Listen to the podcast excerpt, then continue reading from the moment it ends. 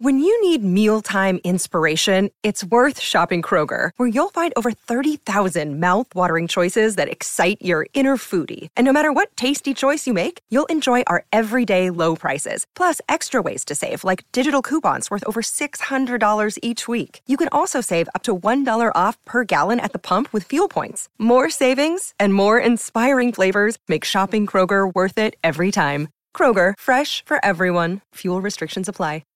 Hey y'all, this is Marcus King, and you're listening to Pantheon Podcast. History in 5 Songs with host Martin Popoff. A production of Pantheon Podcasts. Let's rock out with Martin. Hello once again, Martin Popoff back again for another episode of History in 5 Songs with Martin Popoff, brought to you by the good people at Pantheon Podcasts. We are part of the vast and growing Pantheon Podcast Network, available on Spotify, iTunes, and over 40 other podcast platforms. And actually, Spotify, I believe, is the main place people listen to this show now. Interesting when looking at the demographics of all that. Hope you can hear me fine. It's pouring rain out here in Toronto. I feel like I'm recording fair warning, right? Van Halen, that story about having the bay open and hearing the rain come in and getting some of that on the recording. Anyways, yeah, pouring rain here in Toronto. So this one we are going to be calling The Next Led Zeppelin. This is episode 94, The Next Led Zeppelin. This is one of those episodes where I go, I can't believe I've never done this because it's been in my notes forever. But I went back carefully and checked, and, actually there are some similar episodes where I might go over some of the same themes as this. I know we did a Next Van Halen and a Next somebody else. We've got, so in terms of sister episodes, if you like this episode, number 58, Blues for Metalheads, is along this line. Number 63, Bluesy Hair Metal, is a little bit along this line. So that's almost like Blues for Metalheads, but later on. And then episode 1, believe it or not, of this whole podcast was Led Zeppelin in Hair Metal. And then episode 32 we did on Swan Song Records. So you could argue that some of those bands are the next Led Zeppelin. But no, this has been on my mind for quite a while to do an episode on. So glad to get to it. Just recently finished a visual biography of Nazareth, and got a lot of cool help from Pete Agnew himself on that, which was really nice. Corrected a lot of things. But it was interesting the early days of that, looking at the idea of the Led Zeppelin type lineup or the Who type lineup, where you've got a lead singer standing there, you've got a bass player, a guitarist, and a drummer. And Nazareth kind of made that transition. Led Zeppelin fairly firmly in mind as they're making that transition. I mean, their first album was actually kind of Zeppelin-y, and the second one was almost like their Led Zeppelin 3, and then they went back to their Led Zeppelin 4 with Razzmanazz and on to great fame. But yeah, that's the kind of idea here. But these bands are even more directly than Nazareth, because Nazareth wasn't particularly called, oh, here's the next Led Zeppelin sort of thing all that often. These bands kind of really did enter into that conversation in the press, in the lexicon, in the pop culture of the time. So yeah, let's get started and we'll discuss. They're all different ways, different dynamics that they're considered the next Led Zeppelin. Let's listen to our first track here on History in 5 Songs. This is Mountain with Never in My Life.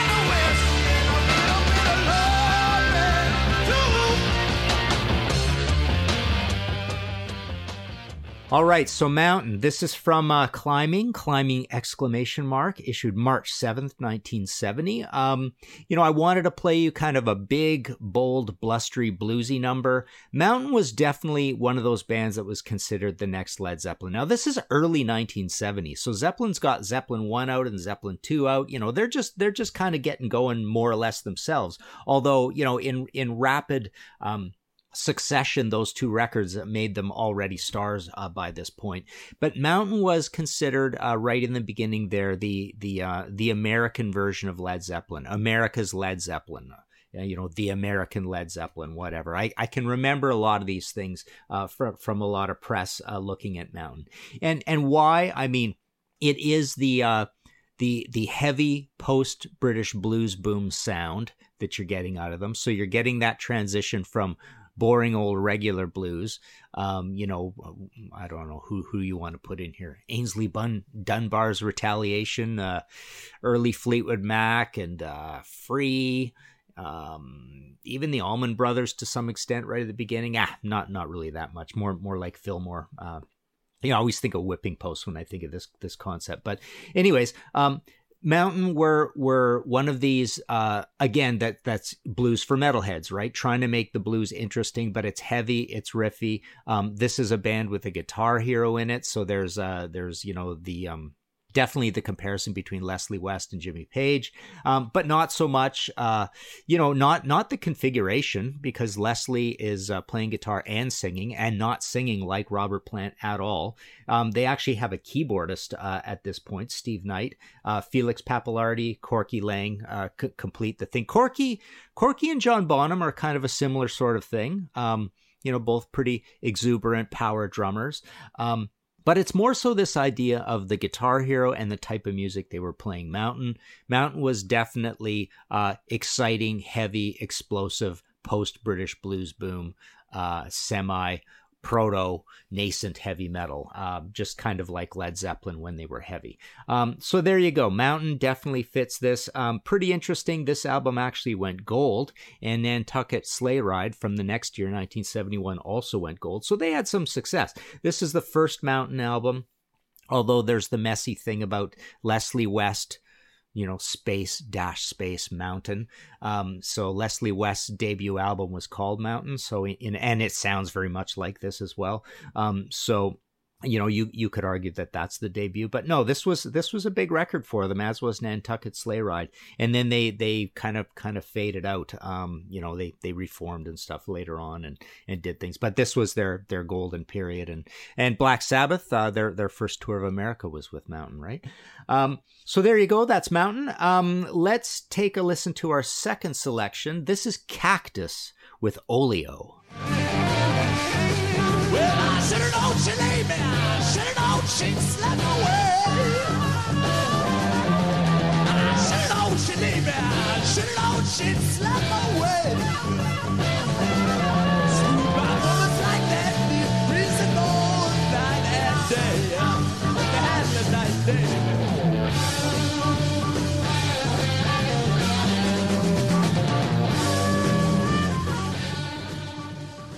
All right, so Cactus, this is from the debut, self-titled debut, July 1st, 1970. They had Restrictions, One Way or Another, and Hot and Sweaty. And then they self-combusted as well. But Cactus was another band that was considered the next Led Zeppelin. Interesting, after this, you've got Beck, Bogert, and Appice, which is the same sort of thing. When you get three guys mentioned like that, and one of them is Jeff Beck. So Jeff Beck, Truth, is that album. A lot of people, there's a hot debate about that album being the blueprint for the first Led Zeppelin album, or a very similar album, and possibly Zeppelin taking some of the ideas from Jeff Beck. But you've got Beck, you've got this consummate, amazing bass player, rest in peace, Tim Bogert, and you've got Carmine Appice, power drummer. Now, again, There's also the tie back with Cactus, Beck, Bogert, and Appice back to Vanilla Fudge, of course. And Vanilla Fudge were actually an influence on Led Zeppelin, and certainly Carmine was an influence on John Bonham.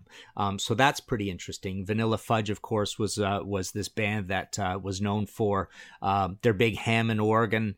So big influence on Deep Purple too. But the big Hammond organ heavy.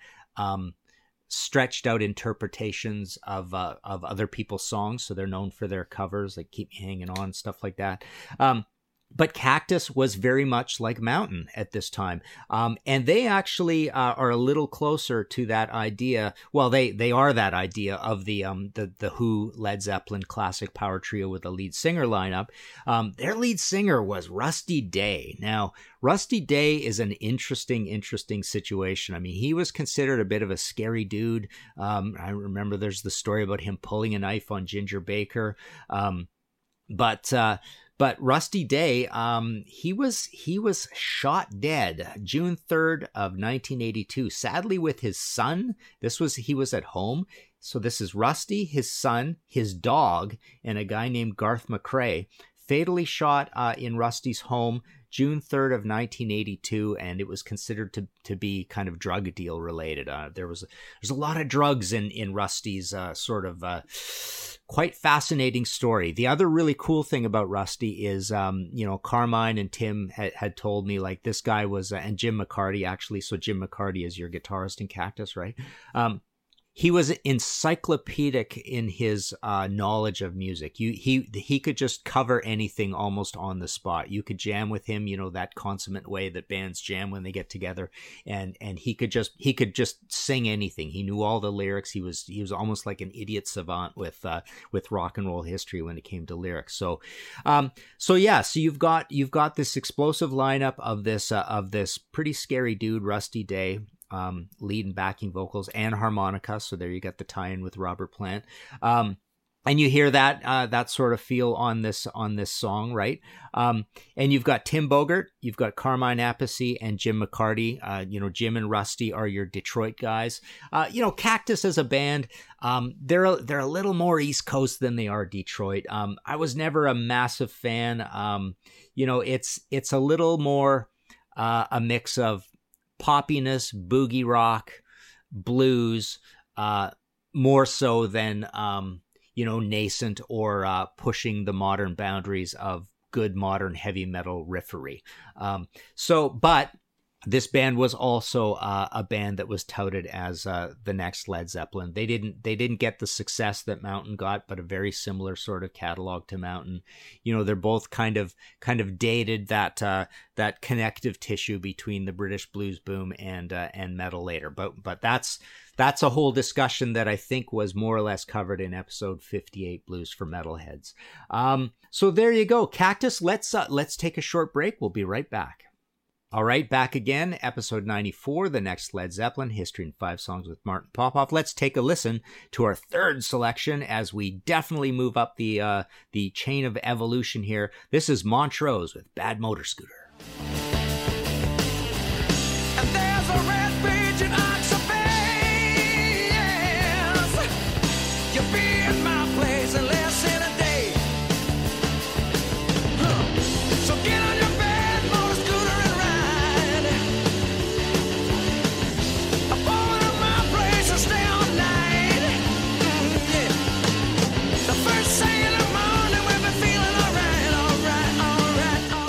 All right, so Montrose definitely deserved that mantle. An amazing American band of the next Led Zeppelin, and people were absolutely talking about this band as the next Led Zeppelin. This album was a slow burn. It didn't sell very well when it first came out. It was amazing. A lot of metalheads knew about it. It was the first modern heavy metal album. I'm not going to go into that all again because I think we've covered some of this in previous episodes, but on this idea of being the next Led Zeppelin. You've got Sammy Hagar in there with the same hair as Robert Plant, right?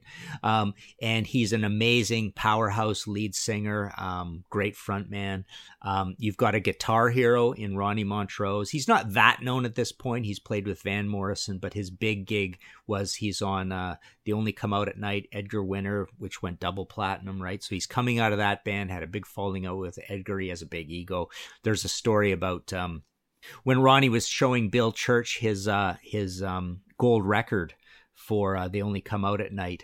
He pulls it out and shows it to him. And you know how they got the little picture of the album cover on there, and that album has a big picture of Edgar Winter on it. Ronnie had X-Acto knifed out that and put his own picture in there. So, big ego on Ronnie. But this band, so you've got a guitar hero in Ronnie, a leader of the band. So that's kind of Jimmy Page as well. You've got Sammy Hagar as the young, blonde, amazing lead singer. You've got a powerhouse drummer in Denny Carmassi, and then you've got Bill Church in the John Paul Jones situation. And Bill had a vast history of bands before this. Him and Ronnie were in Sawbuck together. He had a band called Wheat Straw Bluegrass and the Blue Stars back in Germany. He was as they call them, army brat. So he was all over. He lived in England and Germany. So he had a long history of being a rock and roll dude and really knew his craft by this point. And you know, he talks about as well how even when he had Wheat Straw Bluegrass back in Reno, there was the birth of the power trio, right? And that was kind of the big thing in vogue because of Cream and Jimi Hendrix, and hence this idea of a Led Zeppelin is essentially a power trio with a lead singer. That's the other way people talk about bands like this.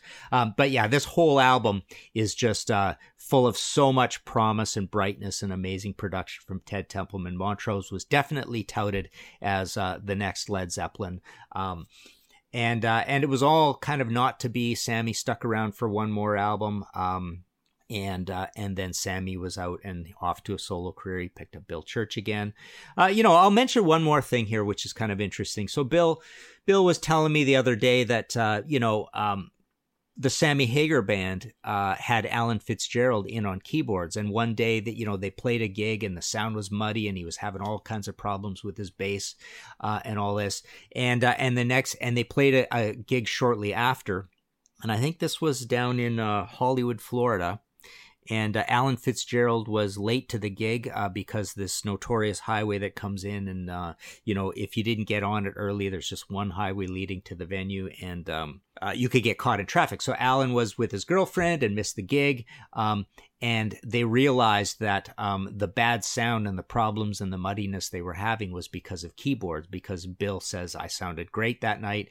He says after the gig, he looked at Sammy. Sammy looked at him, and Sammy says, "I guess we're a four-piece again." They realized that this idea of the four-piece is a magical, magical thing. Now, Sammy, of course, also plays guitar, but again, here's that magic of the more or less power trio and the Zeppelin-esque feel. So Sammy Hagar, kind of at least in a live way, became more of a Zeppelin-esque band that night. All right, let's take a listen to our fourth selection here. This is Diamond Head with Truckin'. Black clouds in a red sky, no light, but the world finds no time. Like the time of our life, it's the crime of our time flashing by. Too much, your affectation, no love in your frustration, so we fail.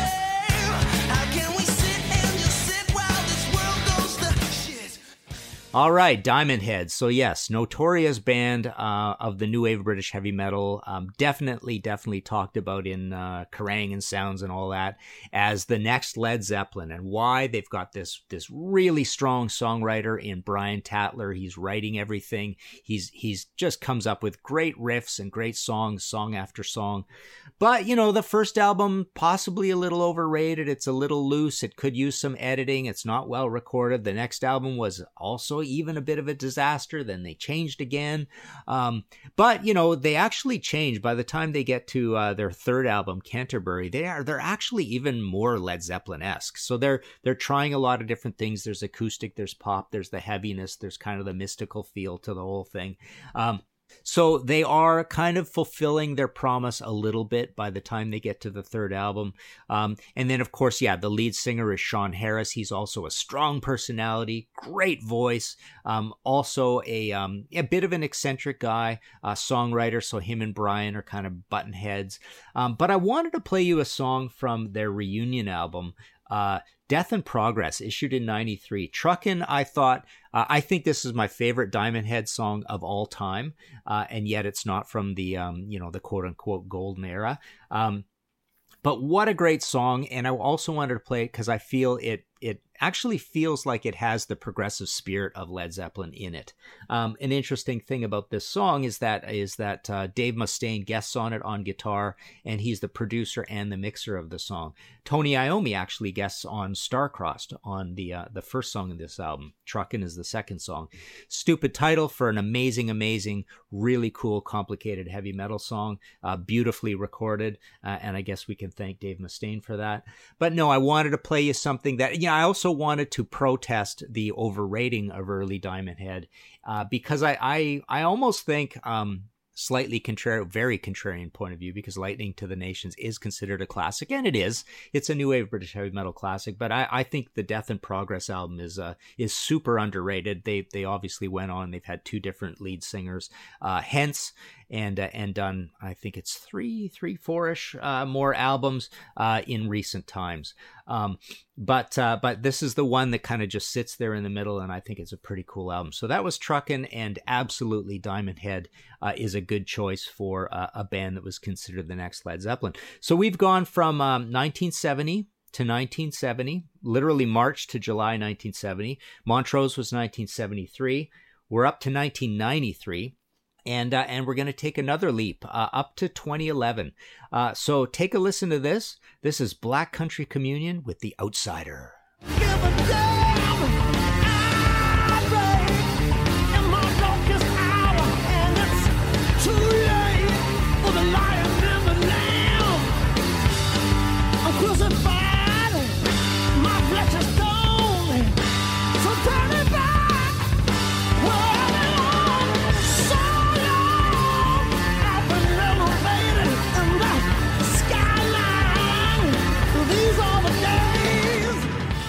All right, Black Country Communion, June 13th, 2011.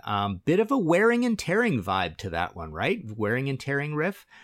So that's, I believe that's the first track on the second album, Two.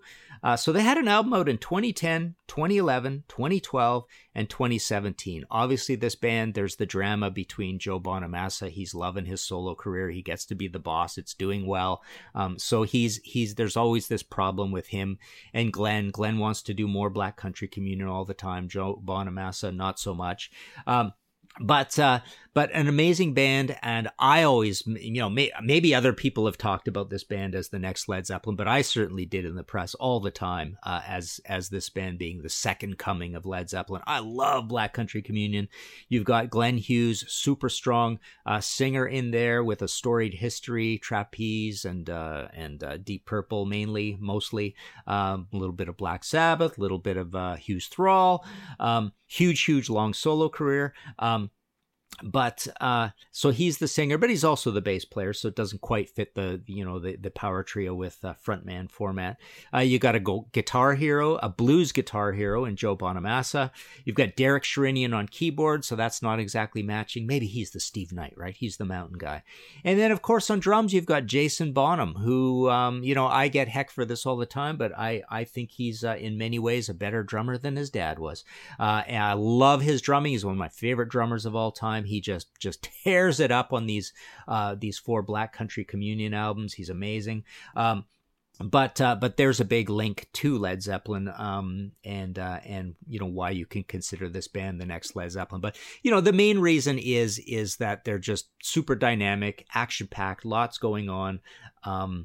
And they're like the second coming of classic rock in a way. You know, here they are operating, making this kind of really cool, pretty heavy music. I mean, they're a pretty heavy band. They also do acoustic-y Led Zeppelin type things and bluesy type Zeppelin type things. So definitely a good example of this idea of the next Led Zeppelin. Of course, Glenn Hughes is now in Dead Daisies. You can consider bands like that to be kind of continuing, you know, vaguely in this idea of the next Led Zeppelin as well. All right, wanted to do a few honorable mentions here because there's actually quite a few.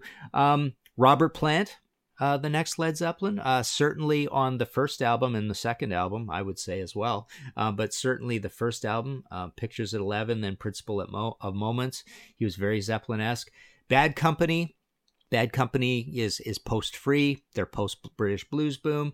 They're on Swan Song, but they have that power trio lineup. And they're a mix of blues and heaviness and acoustics, so they're considered somewhat the next Led Zeppelin. Have been Van Halen, a little bit. You know, they've got that same kind of lineup, power trio. You know, a guitar hero, power trio with lead singer David Lee Roth, strong frontman. The Firm. Here we've got a super group with Jimmy, you know, anchored by Jimmy Page and another Swan Song artist, Paul Rogers, and they're making this super group. It's not particularly Zeppelin-esque sounding. Tony Franklin, cool bassist in that band. We talked about Beck Bogert at Appice. You know, Blue Murder with John Sykes. Guitar hero Carmen Appice in there. The Tea Party from Canada here. I mean, wow, talk about the next Led Zeppelin. I mean, check these guys out, especially their second album, Edges of Twilight, Triptych, Seven Circles, I think it's called. Amazing stuff. This is a band that is sounding very much like the moody, mystical, Kashmir-esque Led Zeppelin, but with a guy that looks like and sounds like Jim Morrison on vocals. Absolutely. Jeff Martin, power trio as well. So that's kind of interesting. But yeah, check the band out. Canadian band, absolutely almost like a mythic, heroic version of the next Led Zeppelin and those guys. When we did Led Zeppelin in the hair metal episode, Kingdom Come, remember that whole story, Badlands, again, same sort of lineup, bluesy hard rock, Salty Dog with my buddy Michael Hannon, same kind of thing, very Zeppelin-esque, the Bonham Band itself, Collision, I think those were all the ones we covered in that episode. Detective, but going back to 76, 77 on Swan Song, that was a bit of a super group put together. It sounded a little bit like Presence in Through the Outdoor version Zeppelin. The Black Crows might consider them somewhat of that idea, and of course Greta Van Fleet. They in many ways derided as Zeppelin clones and trying to be too self-important like Led Zeppelin. You might be able to tell I'm not a big fan. At the time, I would say the same way that Aerosmith was kicking the butts of the Rolling Stones in certain ways. Aerosmith was also kicking the butts of Led Zeppelin, but also in that same idea, Queen was kind of kicking the butts of Led Zeppelin just by being way more creative during Led Zeppelin's reign. I thought Queen was somewhat the next Led Zeppelin, although they aren't really talked about that way. I'm sure you could find reviews that do that though. Heart is an interesting one. Heaviness, acousticness. They loved Led Zeppelin. They covered Led Zeppelin. So the melange of songs across those albums are somewhat Zeppelin-esque. Zebra. Zebra was actually a Zeppelin tribute band, and so they obviously covered Zeppelin, but Who's Behind the Door and all that sound very Zeppelin-esque. So that was a band from Florida, I believe. I think they had three albums. I don't know, they might have reunited later, but they made a bit of a stir with that first album. Bears, I think, was one of their songs as well. We talked a little bit about Nazareth. Black Sabbath, no. I mean, people did not talk about Black Sabbath as the next Led Zeppelin, but Black Sabbath, Deep Purple, Uriah Heep, Led Zeppelin were always compared, and especially Black Sabbath to Led Zeppelin because of the exact same lineup, frontman, three guys on instruments. So there you go. Oh, yeah, I have one other one. Led Zeppelin with Jason Bonham, right? There's the next Led Zeppelin. I wish it would have been the next Led Zeppelin because what a powerhouse band. But I mean, do you really want these guys to go into studio and write songs? Yes, I do. But anyways, no, that in a way was was the next Led Zeppelin. I mean, there was that kind of false start, that bad sort of situation where they got together for the Ahmet Ertegun Atlantic thing. Or is that two separate times? I can never remember that. But anyways, no one was happy with the situation. But when Zeppelin played 02, it was pretty darn amazing, and Jason Bonham did an amazing job. So there you go. That was episode 94, The Next Led Zeppelin. Lots and lots of examples there. If you like this show and want to support future episodes, please go to Ko-fi, rhymes with no fee, at ko-fi.com. ko-fi.com/Martin Popoff. You can hit that red support button and buy me a coffee or a pint. On that front this week, to be thanked are... let's see here. We've got Bruce Campbell, Simon Cole, Tim Derling. I might have mentioned this before, but he did an episode of our YouTube show, The Contrarians with Marco, on Queensryche. Marco and him are going to do something again soon. Tim did an awesome job there. David Fisher, Jeremy French, Paul Gaspari, Kevin Latham, Jason Leonard, Melissa Nee. I just went on her podcast, right? Metal Chat with Melissa. We had a great chat. She really knows her stuff. Agustin Garcia de Paredes, Brian Sager, Barry Smith, David Smith, and Daniel Wagner. You can go to martinpopoff.com for all your book needs. Latest ones that we're still selling kind of regularly is The Sweet Book, The Angel Book. Definitely Flaming Telepaths is still steadily selling, even selling some prints of the illustrations I did in there. That's kind of working out okay. Pretty neat. And the big busy one right now is The Driven Book, Rush in the 90s and in the End. So that's all at martinpopoff.com. You can email me or message me because I'm not putting this at my site, but I do have also copies of the first of the Rush trilogy, Anthem, in paperback. But a lot of people don't need that, so I'm not even going to put it at the site. But if you want one, let me know. There you go. Go listen to some of this kind of, if you like Led Zeppelin, you might like these bands situation. Bye for now.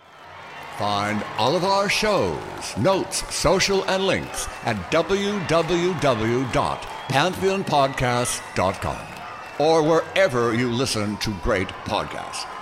All songs can be found for purchase on iTunes, Spotify, or Google Play. Please purchase these great and important tracks. Find us on Facebook at The RNRAP. We are on Instagram at RNR Archaeology. Tweet us at R&R Archaeology.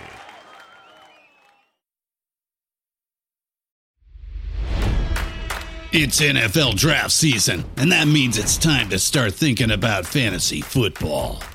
FantasyPoints.com features industry-leading experts and prognosticators using proprietary hand-charted data to help you score more fantasy points. FantasyPoints.com is the place to go for whatever kind of fantasy football you play. Whether you play fantasy football, daily fantasy sports, or do a little bit of everything, Fantasy Points has the meticulously researched content to guide you to victory.